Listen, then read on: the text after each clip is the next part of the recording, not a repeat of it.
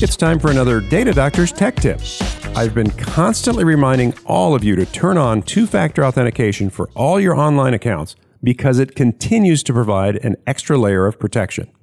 You've been using two-factor authentication for years with your debit card because you have to have both the physical card and the associated PIN.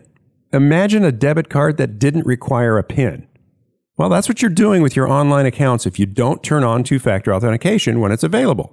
Remember, once you turn it on, a cyber thief that acquires your username and password would also need to get their hands on your smartphone in order to make use of your account.